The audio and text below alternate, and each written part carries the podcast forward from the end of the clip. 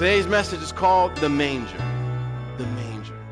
So before I get started, I want to read something to you, and maybe it might sound familiar to a couple of you guys. Ready? Three blind mice. Three blind mice. See how they run. See how they run. I, am not as good as Sister Vanessa with spoken word. They all ran after the farmer's wife, who cut off their tails with a carving knife. Did you ever see such a thing in your life? As three blind mice. Can you believe we sing this to our kids? Some people. This actually was a symbolic nursery rhyme to represent the farmer's wife who was actually Queen Mary the First. And she's better known in history as Bloody Mary. I think they even named the drink after her, right? Uh, the one who burned hundreds of Protestant heretics in England. She burned hundreds. Stop. The blind mice were actually three noblemen that had decided to take a stand against her. They were convicted of plotting against her, and as a result, they were burned alive at the stake. I'm going to read one more for you. Ring around the rosy. Pocket full of posies. Ashes, ashes. We all fall. Well, this is a symbolic nursery rhyme referencing the Black Death in Europe. It was a bubonic plague pandemic which lasted from 1346 to 1352 the plague would appear as like black sores all over your body, right? And of the people that were infected. People stuffed posies in their pocket, which were a type of flower with a good smell. And what, if they would stuff their pockets full of posies, it would cover the stench of the rotting bodies that were throughout the cities. The ashes fell, ashes, ashes, right? The ashes fell after they would burn all the bodies to prevent the spread of the infection. Although not everyone fell down, the Black Death wiped out about 20% of the world's population.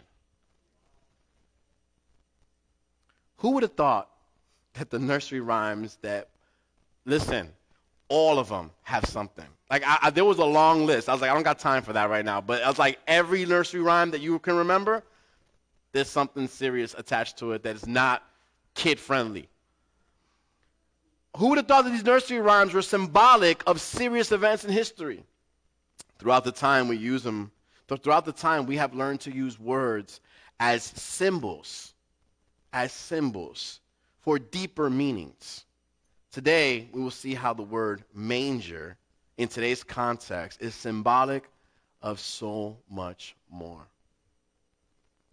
So, guys, this is part three, the last of the uh, of our series, the message, the method, the manger.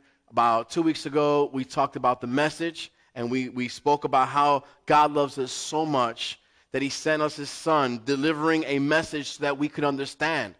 You know, a message that, that, that, that relayed love, hope, mercy, grace, joy, peace. He had, to, he had to speak to us in a language that we could understand so that way we could come to him and we could be saved. Second week, we talked about the method, and we talked about God's method of using ordinary people he used Mary. He used Joseph. We looked at other examples in the Word, how he's used normal, ordinary people to do extraordinary things. And the method that God uses to, uh, to spread his message is using people just like you and me. You and me. Today, we look at the manger and we'll take a look at the symbolism behind the manger, manger and how we can learn and grow from it. Amen. Praise God. Let's turn to Luke chapter 2, verse 1 to 7. Luke chapter 2, verse 1 to 7. At that time, the Roman Empire, Emperor Augustus decreed that a census would be taken throughout the Roman Empire. This was the first census taken when Quirinius was governor of Syria. All returned to their own ancestral towns to register for this census. And because Joseph was a descendant of King David, he had to go to Bethlehem in Judea, David's ancient home. He traveled there from the village of Nazareth in Galilee. He took with him Mary, to whom he was engaged, whom was now expecting a child. And while they were there, the time came for her baby to be born. She gave birth to her firstborn son. She wrapped him snugly in strips of cloth and laid him in a manger because there was no lodging available for them. This that Christmas night when Jesus was born was a night full of miracles. I mean, full of miracles. One, I mean, uh, you know, throughout this time, you have a, a star that's leading three wise guys. Wise guys? Not, not mafia guys. Three wise men to baby Jesus through a star. That's, that's miraculous. You have angels appearing to shepherds in their field while they're tending to their flock. That's miraculous. You have the timing of Caesar's tax and the census, how, how, how, it brought them to Bethlehem because, you know, prophetically the Messiah will be born in Bethlehem. And so, but they were in Nazareth. But miraculously, the timing of the census and how Joseph had to come to Bethlehem and he brought his soon to be wife, his wife, to Bethlehem and she, had, she gave birth there is miraculous. Timing, right? Not just coincidence. Jesus being born of a virgin is miraculous. God coming to earth and becoming man is miraculous. There's a miracle in the manger as well. Let's think about it. Why was Jesus in a manger? In a manger. I mean, was this not the King of Kings and Lords of Lords? Was this not was this not the Son of God? Was he not the, the God of the universe? And yet, we see him in a manger. Was he, why was he not wrapped in royal garments for the king that he is? Why wasn't he placed in a beautiful hand, uh, a beautiful gold carved cradle to represent his royalty? in a rich man's mansion instead of a dirty manger, a stable,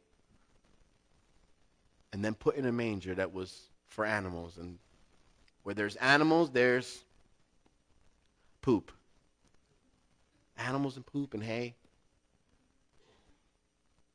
I believe that the manger symbolically represents three important truths about Jesus.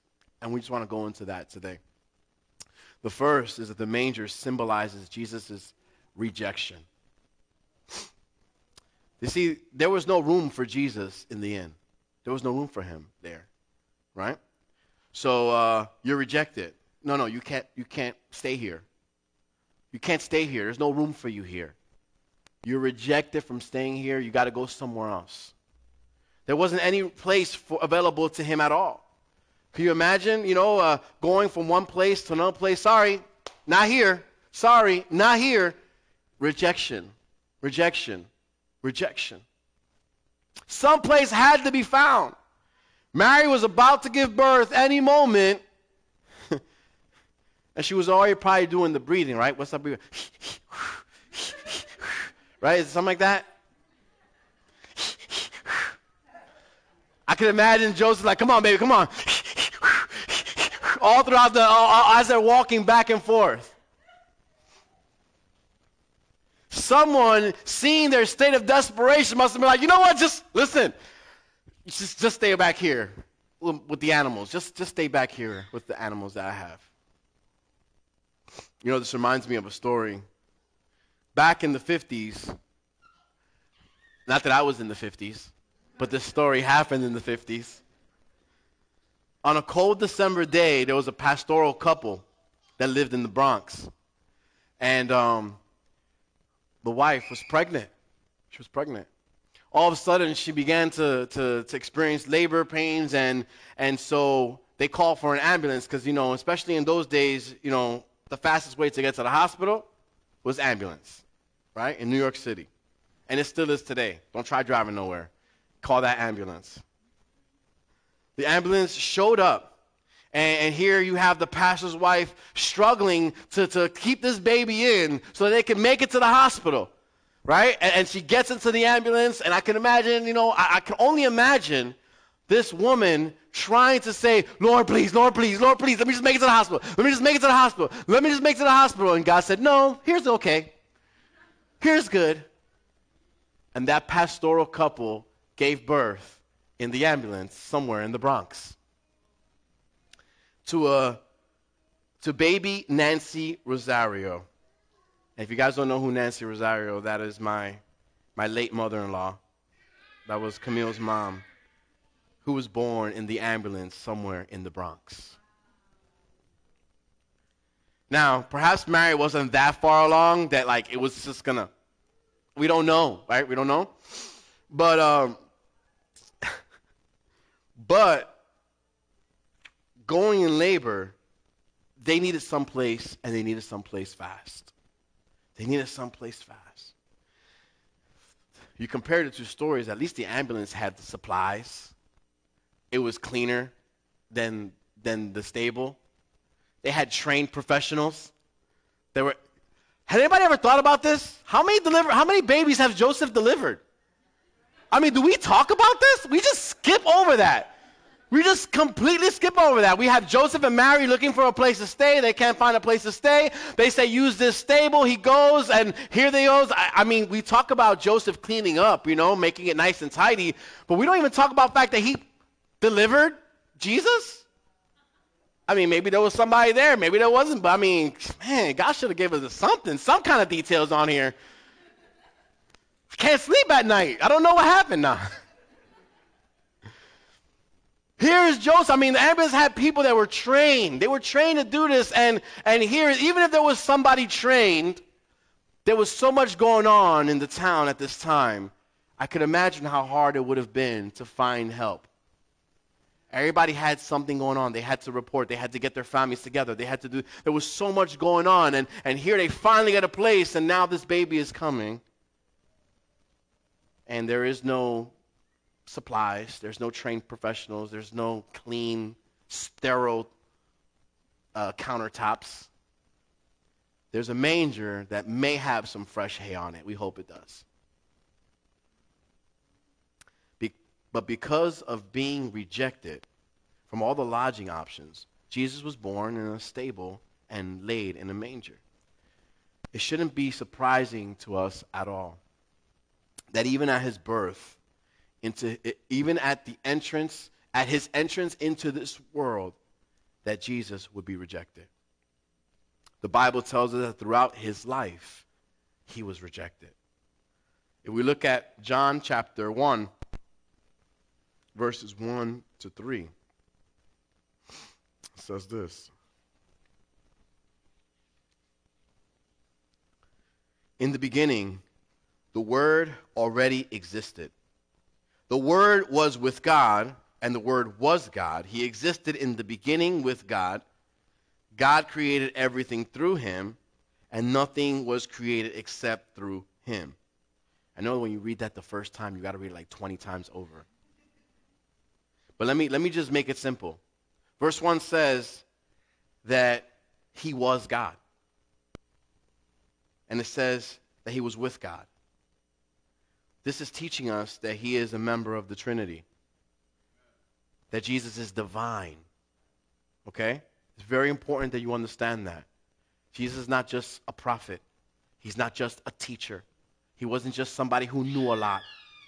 Okay? We know because the Bible tells us that Jesus is God. Very fundamental that we understand this point. He is divine. Verse 3 says that all things were created by him. So here we understand that Jesus, being God, is also the creator. So, how did the world receive God? Receive the Creator, how did the world welcome him in and receive him? Well, John chapter 1, verse 10 and 11 gives us a, sneak peek at this. It says, He came into the very world that He created, but the world didn't recognize Him. He came to His own people, and even they rejected Him. He came to His own people, and even, and, and even they rejected him. You know, um, one thing is to one thing is to show up to a party where you're not invited, and people look at you like, "Oh, hey, what's, what's your name again? Who you here with?" You know, that could be a very embarrassing situation. But you see, Jesus didn't just show up to an uninvited party. The Jewish people have been waiting for him for hundreds of years. Hundreds of years, the Jewish people have been waiting for the Messiah, waiting for him to come. The prophecies say that he would come. The scriptures say that he will come. They're waiting for the Messiah to come, and so he's not showing up to a party uninvited. He's showing up to a people that were expecting the Messiah. And even they rejected him. The Pharisees rejected him with all they knew. The Sadducees rejected him. His own family rejected him. Did you know that it wasn't until after his resurrection, after that his own brothers, Jude and James, they were like, oh, you know what? I believe in him now. I believe in him now. Did you know that?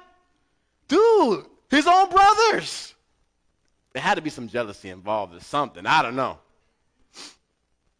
His own brothers, obviously growing up with Jesus, seeing what Jesus is doing in those three years of ministry, and yet it took, after the resurrection of Christ, for his two brothers to say, I believe. I believe. Which means that while Jesus was alive before the crucifixion, it means that they rejected him. It means they rejected him. And to this very day, the Jews still reject Jesus. To this day. They're still waiting on the Messiah. They're still waiting. They're still waiting. I had an interesting conversation with my eighth grade teacher when she came by. She was like, So, Vince, tell me, how did you find God? You know, the conversation when you speak with a Jew about religion is just going to be God, God, God you notice Jesus is very, is not mentioned as much because they don't accept him as the Messiah. I kind of felt bad because, like, well, I mean, I was raised in church all my life. I was going to church and when I was in eighth grade. Was I that bad? was I that bad of a student? oh, no, no. I just thought I was in the Marines. I'm like, uh, well, you cry out to God a lot in the Marines. but uh, wasn't there. I actually, I actually walked away from God when I was in the Marines. You know, sadly to say. But um, Jesus was faced with rejection all his earthly life, and the world today still rejects Jesus. There are so many, each of us knows somebody we all know somebody in our lives, let it be a family member, a friend, a coworker, a neighbor. We all know someone that is refusing to believe that Jesus is the Son of God and the Messiah and the Savior. We, we, we all know somebody. And that person is rejecting Jesus. There was a young woman, she went into a bookstore and she started looking at Christmas cards. So she's looking at Christmas cards and this and that. All of a sudden, all of a sudden, she gets so angry She, she reads something, gets so angry, she chucks the card and starts storming out.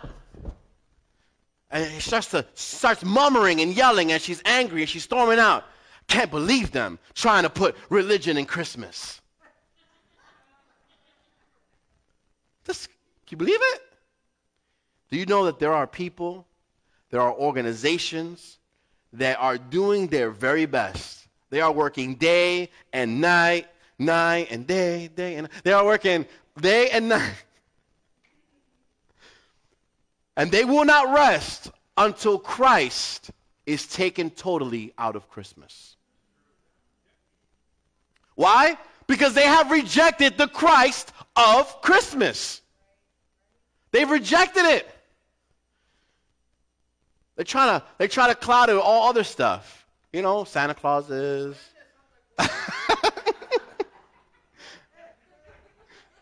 Amen. Amen. All all this all sorts of stuff. Right? Look at Aram back there trying to trying to trying to hide. His latest song is about that. His latest song is about that.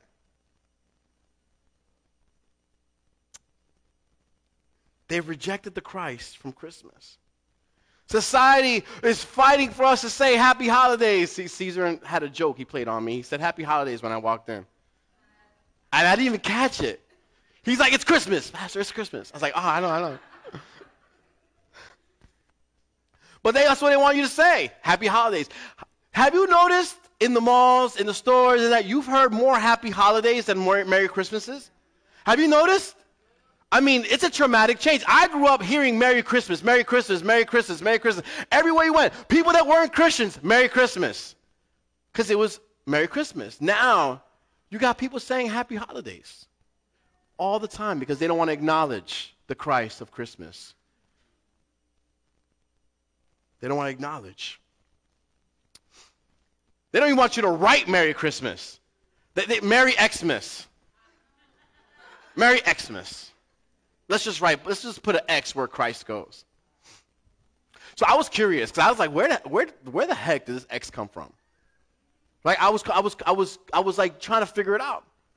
Well, in the early days of the Christian church, they used an X as a secret symbol to rent to indicate their membership to the church to others like a secret society.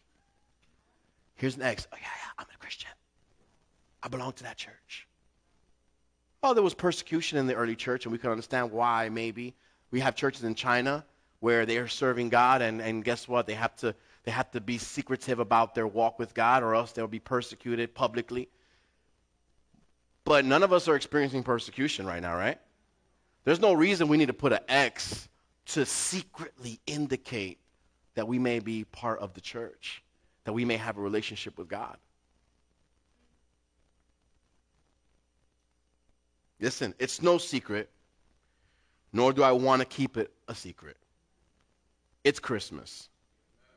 There's a Christ in Christmas. Without Christ, there is no Christmas.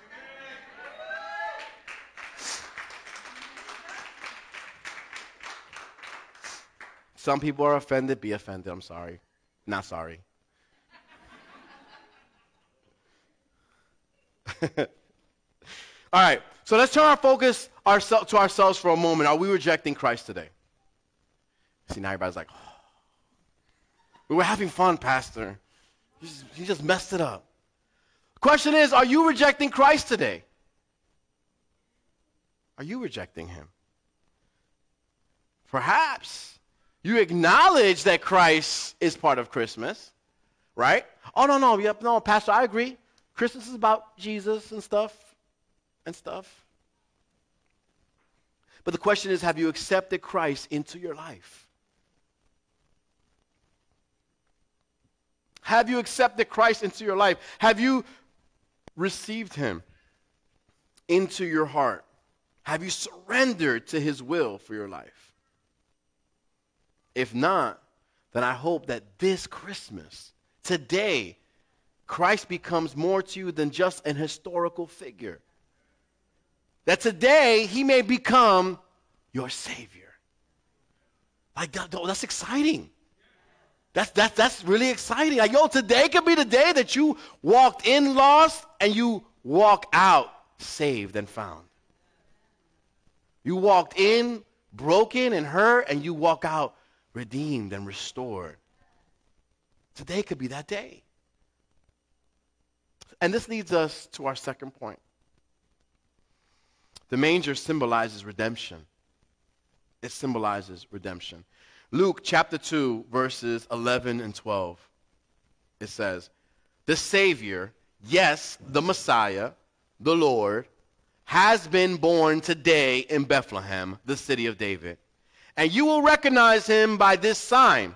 You will find a baby wrapped snugly in strips of cloth, lying in a manger. And so the, this, this text is taken from where the angels are appearing to the shepherds in the field, right? Here they go, the shepherds are working, they're minding their own business. All of a sudden, poof, angels. Can you imagine that? You imagine? Half of y'all would have fainted.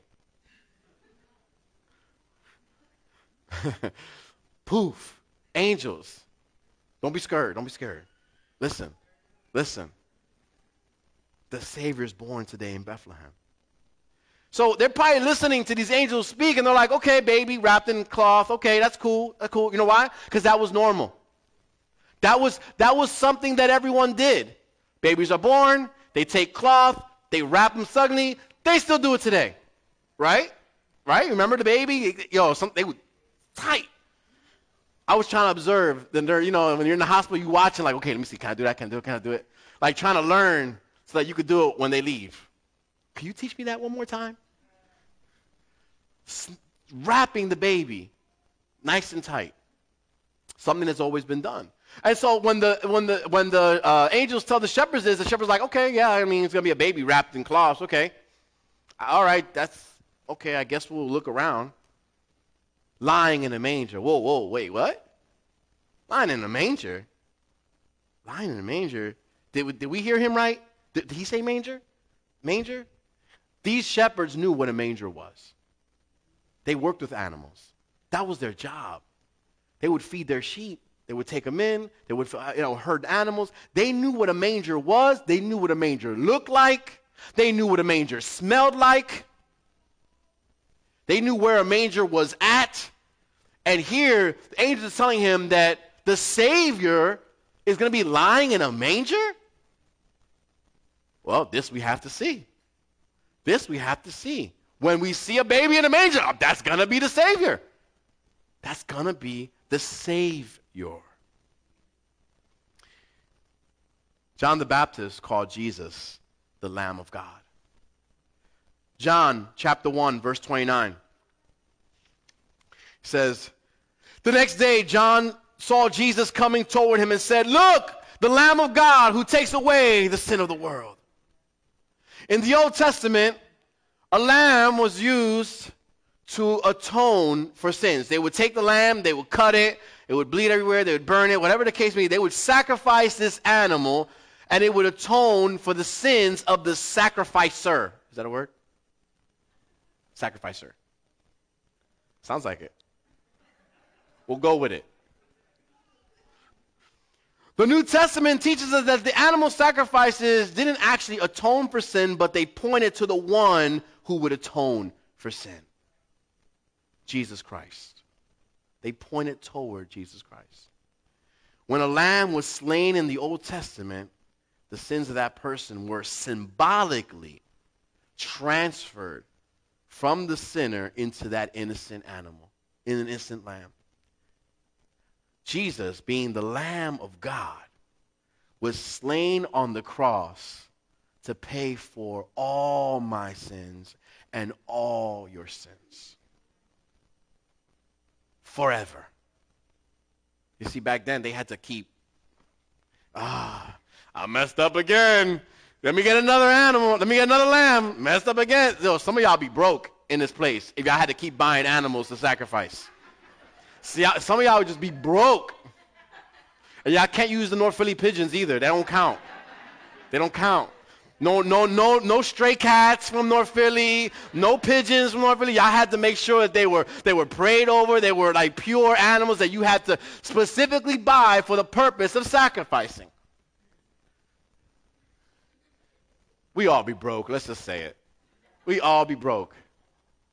There wouldn't be enough animals in this city for us. Because the thing is, I don't even think you eat it. You got to burn it all. So it's not, you know, oh, well, I mean, just buy it, I'll sacrifice it. No, no, it's a burnt offering. You're burning this animal. Anyways, truth is that it's not far. There's not a far distance from the manger and the cross. I want you guys to understand this. I know that we think of the cross when he's born and the, oh, the death is like, you know, 33 years old. I mean, he's, he's 33 something years later. There's not much distance between the cross, um, the, the manger and the cross.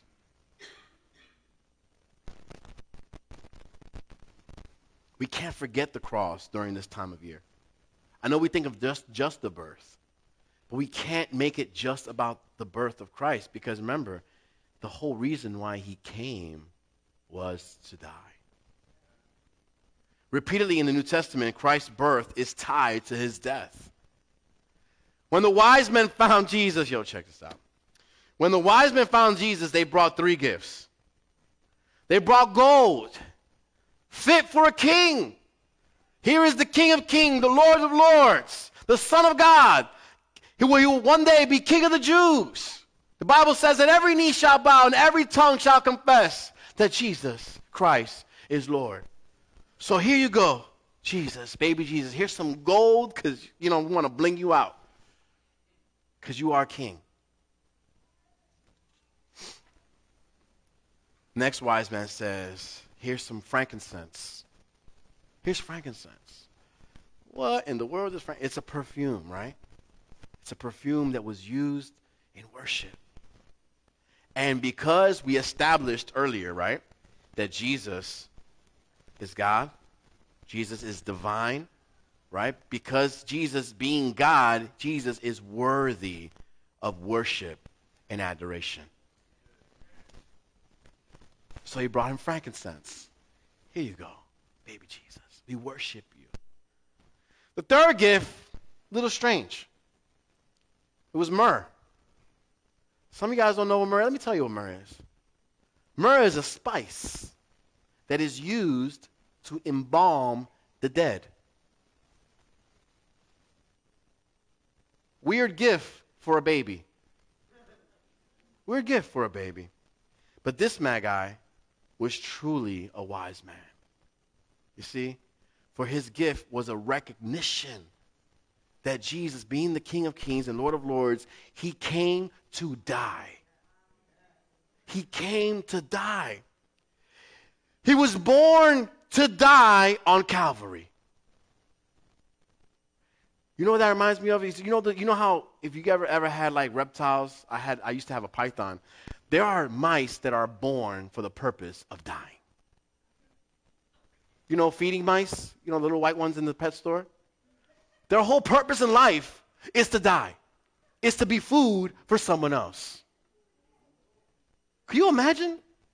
I mean, for animals, we're like, oh, it's just a little mouse. I don't like mice, mice anyway. But this was a man. This was God.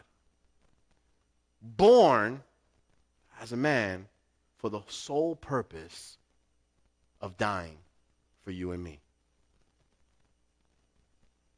He was born to be the sacrificial Lamb of God, to take away the sin and provide the way to God in heaven. He is the way. Many of us have questions like, well, how do I do this? How do I that? You know, how can I, get, how can I see God? How can I get to heaven? The answer is simple. It's Jesus. Jesus. That's how we do it. It's not just, you know, we had the whole series, you know, sanctification, justification. We did all that, remember? So we explained in detail some things that happen. But the thing is, it's through Jesus that we're saved. It's through Jesus. You want to get to heaven? Jesus. You want to be cleansed of your sins? Jesus. You want to see the Father? Jesus. Paul description, Paul's description of the birth of Christ is also tied to the cross. Galatians chapter 4, verse 5, 4 and 5 says, But when the right time came, God sent his son, born of a woman, subject to the law. God sent him to buy freedom for us who were slaves to the law so that he could adopt us as his very own children. Let me, let me, let me break it down really simple. You see, how, how is he buying freedom for us? He's dying on the cross for us. That's how he bought our freedom. He bought your freedom with his blood. It cleanses us of our sins. If we, if we receive him, if we accept him, we're cleansed of our sins, and we are made sons and daughters of God. And he adopts us into the family. You know, part of the family.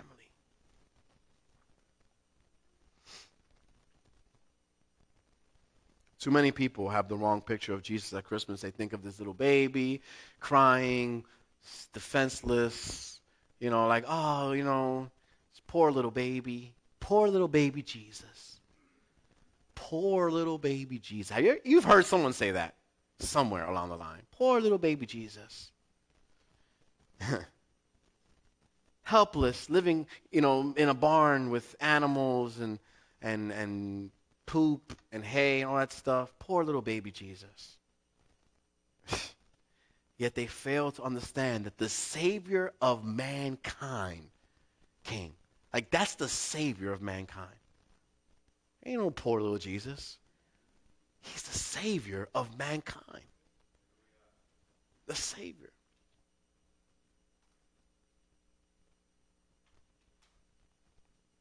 Have you ever received his gift of forgiveness for your sins. If you haven't accepted the Lamb of God, then there's still time to do so. There's still time to do that. The manger shows us Jesus' redemp- his, the manger shows us Jesus' rejection. The manger shows us redemption. Lastly, the manger symbolizes his reachability. One of the most common, ordinary things you could possibly find in the agricultural world was a manger, a feeding trough. Right? If you had animals, you had a feeding trough. That's what a manger was. What's it called? Fodder? The food that they put in it, they called it fodder. It was nothing special, nothing unique, but uh, nothing unique about the manger at all. And then on top of that, we see that the first people that were given the announcement of the birth of Christ were common, humble shepherds. Think about it. Why were these simple, common folk, right, given the unique privilege to witness such an incredible event? I like to believe that it's because he wants to teach us that Jesus was reachable and is reachable by ordinary people. Ordinary people. We talked about how his method is to use ordinary people like you and me. And if he's going to use ordinary people like you and me, then he's made himself reachable to ordinary people like you and me. John 6, verse 37 says, All those the Father gives me will come to me, and whoever comes to me, I will never drive away. Sometimes we, we, we worry because, like, well, if I go to Jesus, you know, I've done so many things, I, I've said so many things, I've accepted Christ three times already in my life, and I keep still messing up. I, I, I keep I keep I keep I keep going back to the same thing. If I go to him now, he won't receive me. He'll reject me. He won't want me. If you've ever thought that, his word says, whoever, whoever comes to me, I will never drive away. The Bible tells us that anyone can come to him. John 3:16 says for God so loved the world that he gave his only begotten son that whoever believeth in him should not perish but have everlasting life. Whoever believeth in him. Whoever rich poor healthy not healthy smart not so smart Talented, not so talented. Educated, illiterate. The good person that does all nice things in their life, and the bad person that does all the wrong things. The wicked person, the murderer, the rapist, the liar, the thief. They too can choose to believe. They too can choose to accept Christ.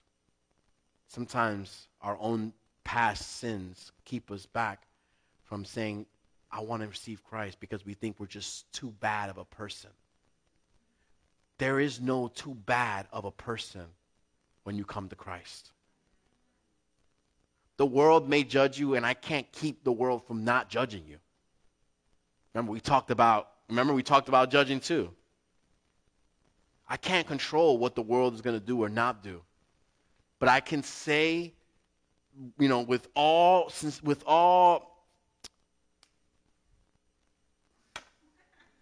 confidence that he will not judge your past when you come to him. He will receive each and every person the same. The, whoever means me, it means you, no matter who you are or what you've done. Just as those simple shepherds were invited to come to Jesus, you too are invited.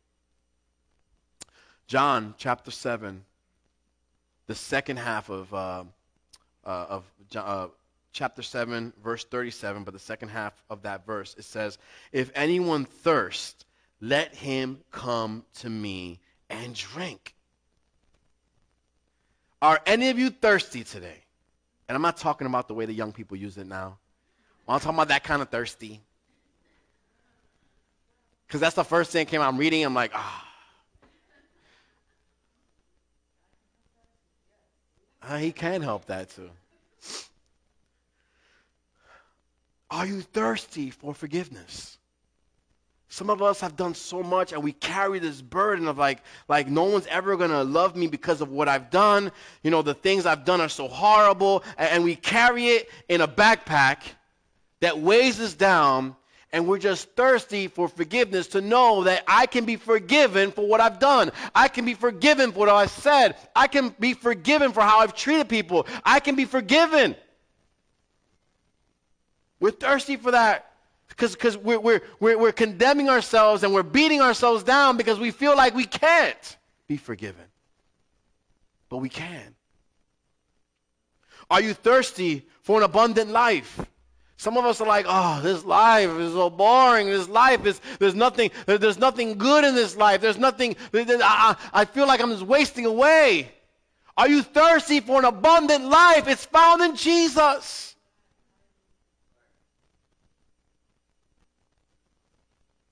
Are you thirsty for a new start?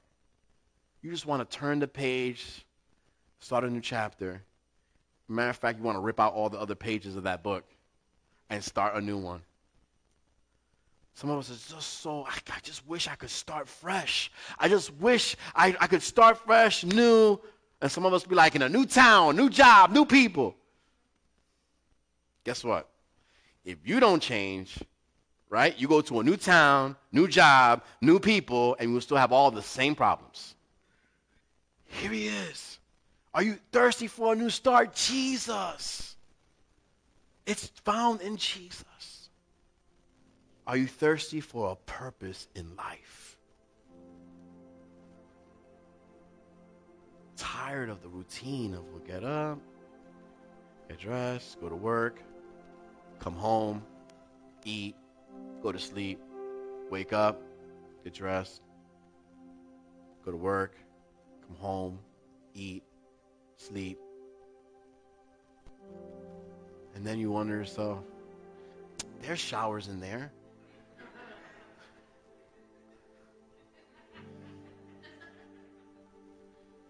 That's a lot of stuff. I mean, you got to eat breakfast, eat lunch. I was just trying to cut it short.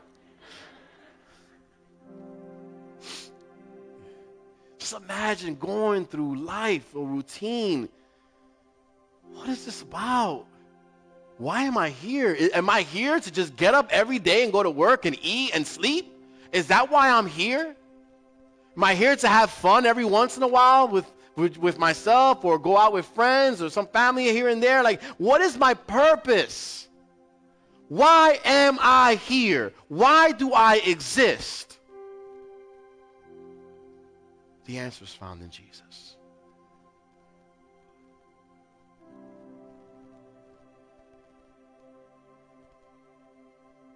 I, I went. I was attending a, um. It was a pastoral trip I went to on Friday, and one of the pastors, I think he's been pastoring for 45 years. I don't remember. Is uh, the pastor of Primitive Church in Manhattan, by the Lower East Side, and he was talking to us about his his journey, you know, and, and he gave us a tour of his building, and and he spoke about ministry. And he said to me, he says, you know, I love what I do. He had said, if you're not called to ministry, don't do it. That's what he said. He said, but I love what I do. You know why he loves it so much? Because it was his purpose. God created him for that. He was uh he was uh, an employee of Wall Street. He told us his, his, his background. He worked on Wall Street making a lot more money than he does in ministry. And he's never been happier. And he says God continues to provide miraculously. Like he just doesn't, he says he doesn't understand God. But he's happier now with less, apparently, even though God continues to give him more.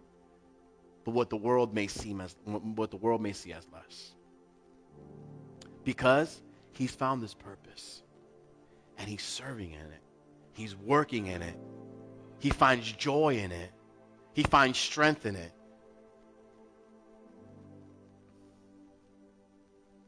Some of us are thirsty for purpose in life, and Jesus says, Come to me, and I will show you. Come to me, and I'll show you. Revelation chapter 22, verse 17 says, The Spirit and the bride say, Come. Let anyone who is thirsty come. Let anyone who desires drink freely, who desires drink freely from the water of life. Church, can you stand with me this morning?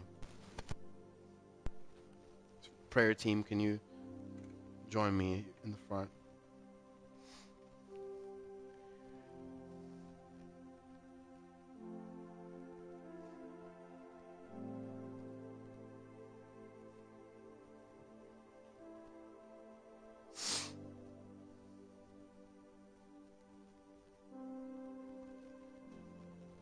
church, the manger reminds us of the rejection that Jesus encountered throughout his life, the rejection that he still encountered, that we still encounter today of Jesus.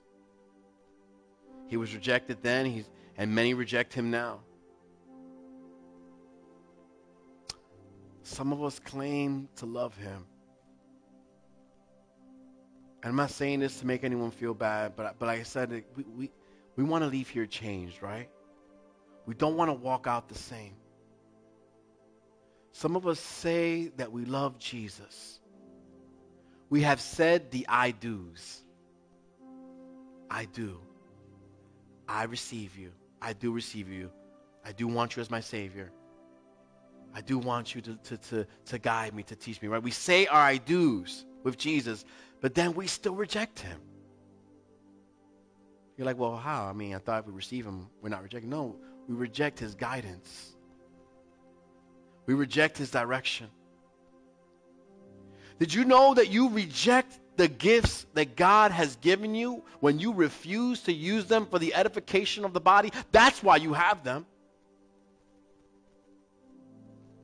We are all been given gifts. by God. Special gifts, spiritual gifts. The Bible tells us that these spiritual gifts are for the edification of the body of Christ.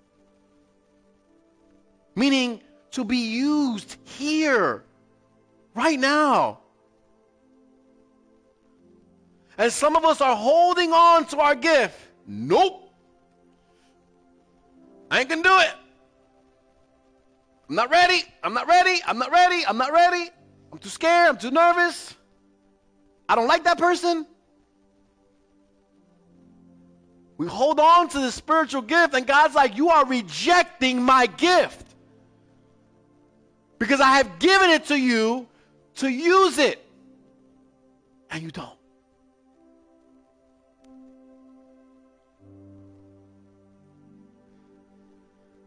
Is that us today? Can, can, you, can you say that you, you would be okay if God would, you know, stand in front of you? Or would he say, you've rejected the gift I gave in you? Would he say that? I've given you a talent. I've given you a talent of, of intercessory. And you don't and you don't do it. I've given you a spiritual gift of healing and, and you refuse to pray for people. I've given you spiritual gift of tongues and you're embarrassed of what people may say. I've given you a spirit of interpretation and you're scared that you might get it wrong.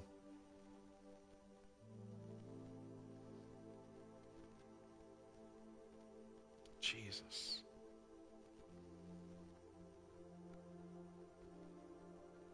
Is that us today? Let's take a moment to reflect and say, God, am I using the gifts that you've given me or have I rejected them? You know what the body of Christ should look like all across the churches in all the world? Rotating lists. Because everyone wants to serve using their gifts a rotating gift. Like, well, we all can't do it one Sunday, so you know what? This Sunday you, next Sunday you, next Sunday you, this a rotating list that just continues to rotate because everyone is anxious to serve and using the spiritual gifts that was given to them by God.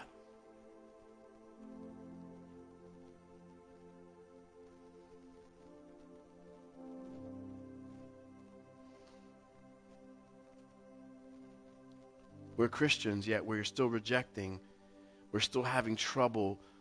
We're struggling with submitting to His will. I accept you, Christ. I want to serve you. I want to follow you. All right, great. Thank you, Sasha. Listen, I need you to move from this place to this place. And instead of doing this, I need you to do this. I need you to leave everything that you know. Oh, well, God, I said I was going to serve you and everything, but I don't think I'm ready to submit to that. Therefore, I, I, I must reject what you've asked me to do. When God asks us to do something, to change something, to go somewhere, to serve in any capacity, and we say no, you are telling God, I reject what you have asked me to do.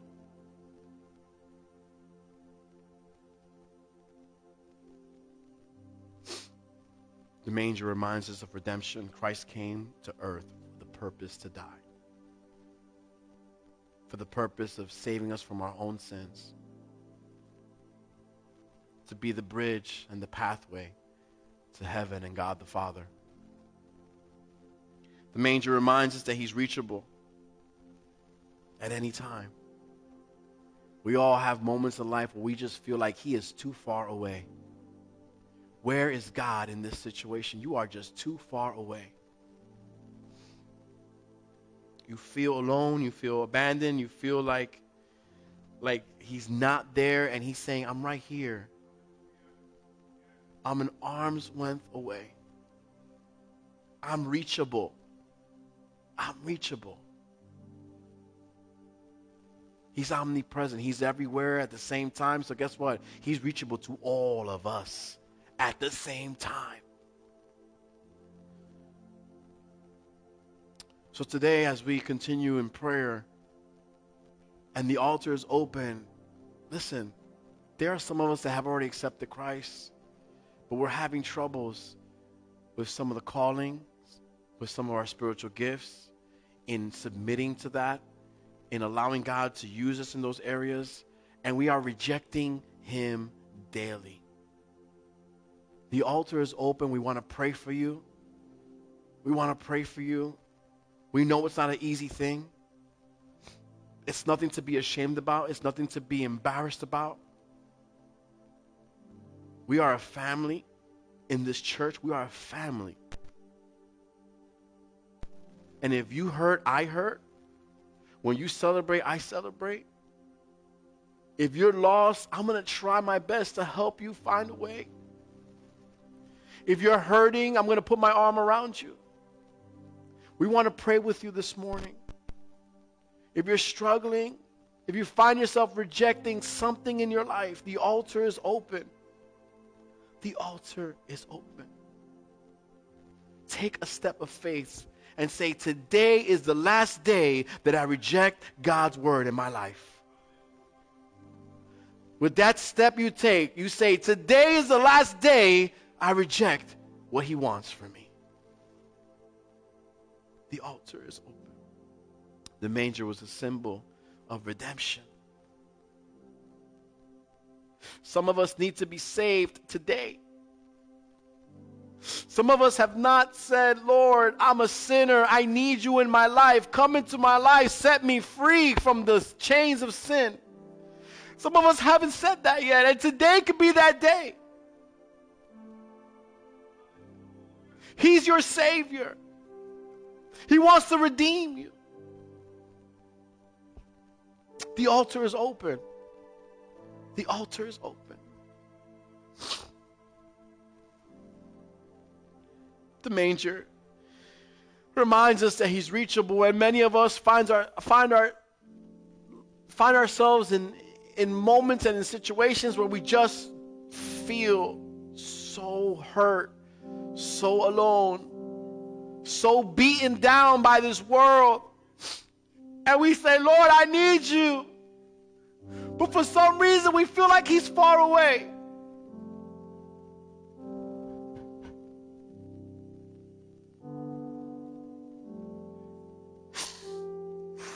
But He's only a step away. Take a step of faith and say, Lord, I need you in my problems. I need you in my circumstances. I need you in my marriage. I need you in my family. I need you with my kids. I need you with my job. I need you in my heart. I need you in my mind. Reach out and you will find him. Reach out and you will find him. Out.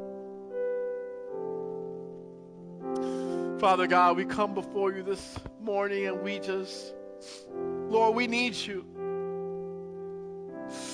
Lord, we don't want to reject you anymore. We don't want to reject your word. We don't want to reject your direction. We don't want to reject, Father, your gifts that you've given us. Lord, help me, please. Help me, please, Jesus.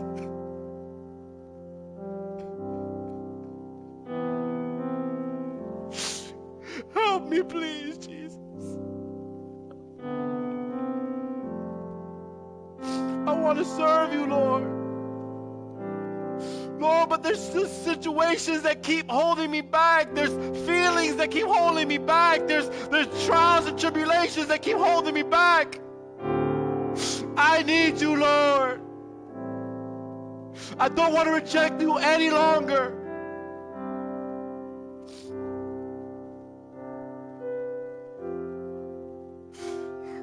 Help me submit to your will, submit to your, your purpose for my life. Father, you came to this, Jesus, you came to this earth to die for me. this sinful person. You came to die for each and every one of us.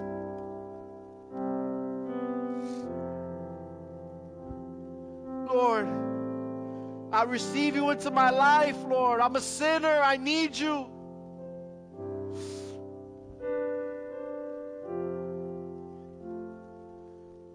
Lord, thanks for being within reach. Thank you for being within reach, Jesus. Thank you for being within reach, Jesus. Father God, we praise you. We worship you. I thank you, Lord, for the healing that's going on right now. I thank you, Lord, for, for the, the, the gifts that have been rejected for so long that no longer will be rejected. I thank you for those that have been rejecting your, your purpose for their lives, Father God, that moving forward this day are not rejecting your purpose for their life any longer. I thank you for those that are making the decision today to serve you, to follow you, to receive you into their hearts. Thank you, Jesus. In Jesus' name.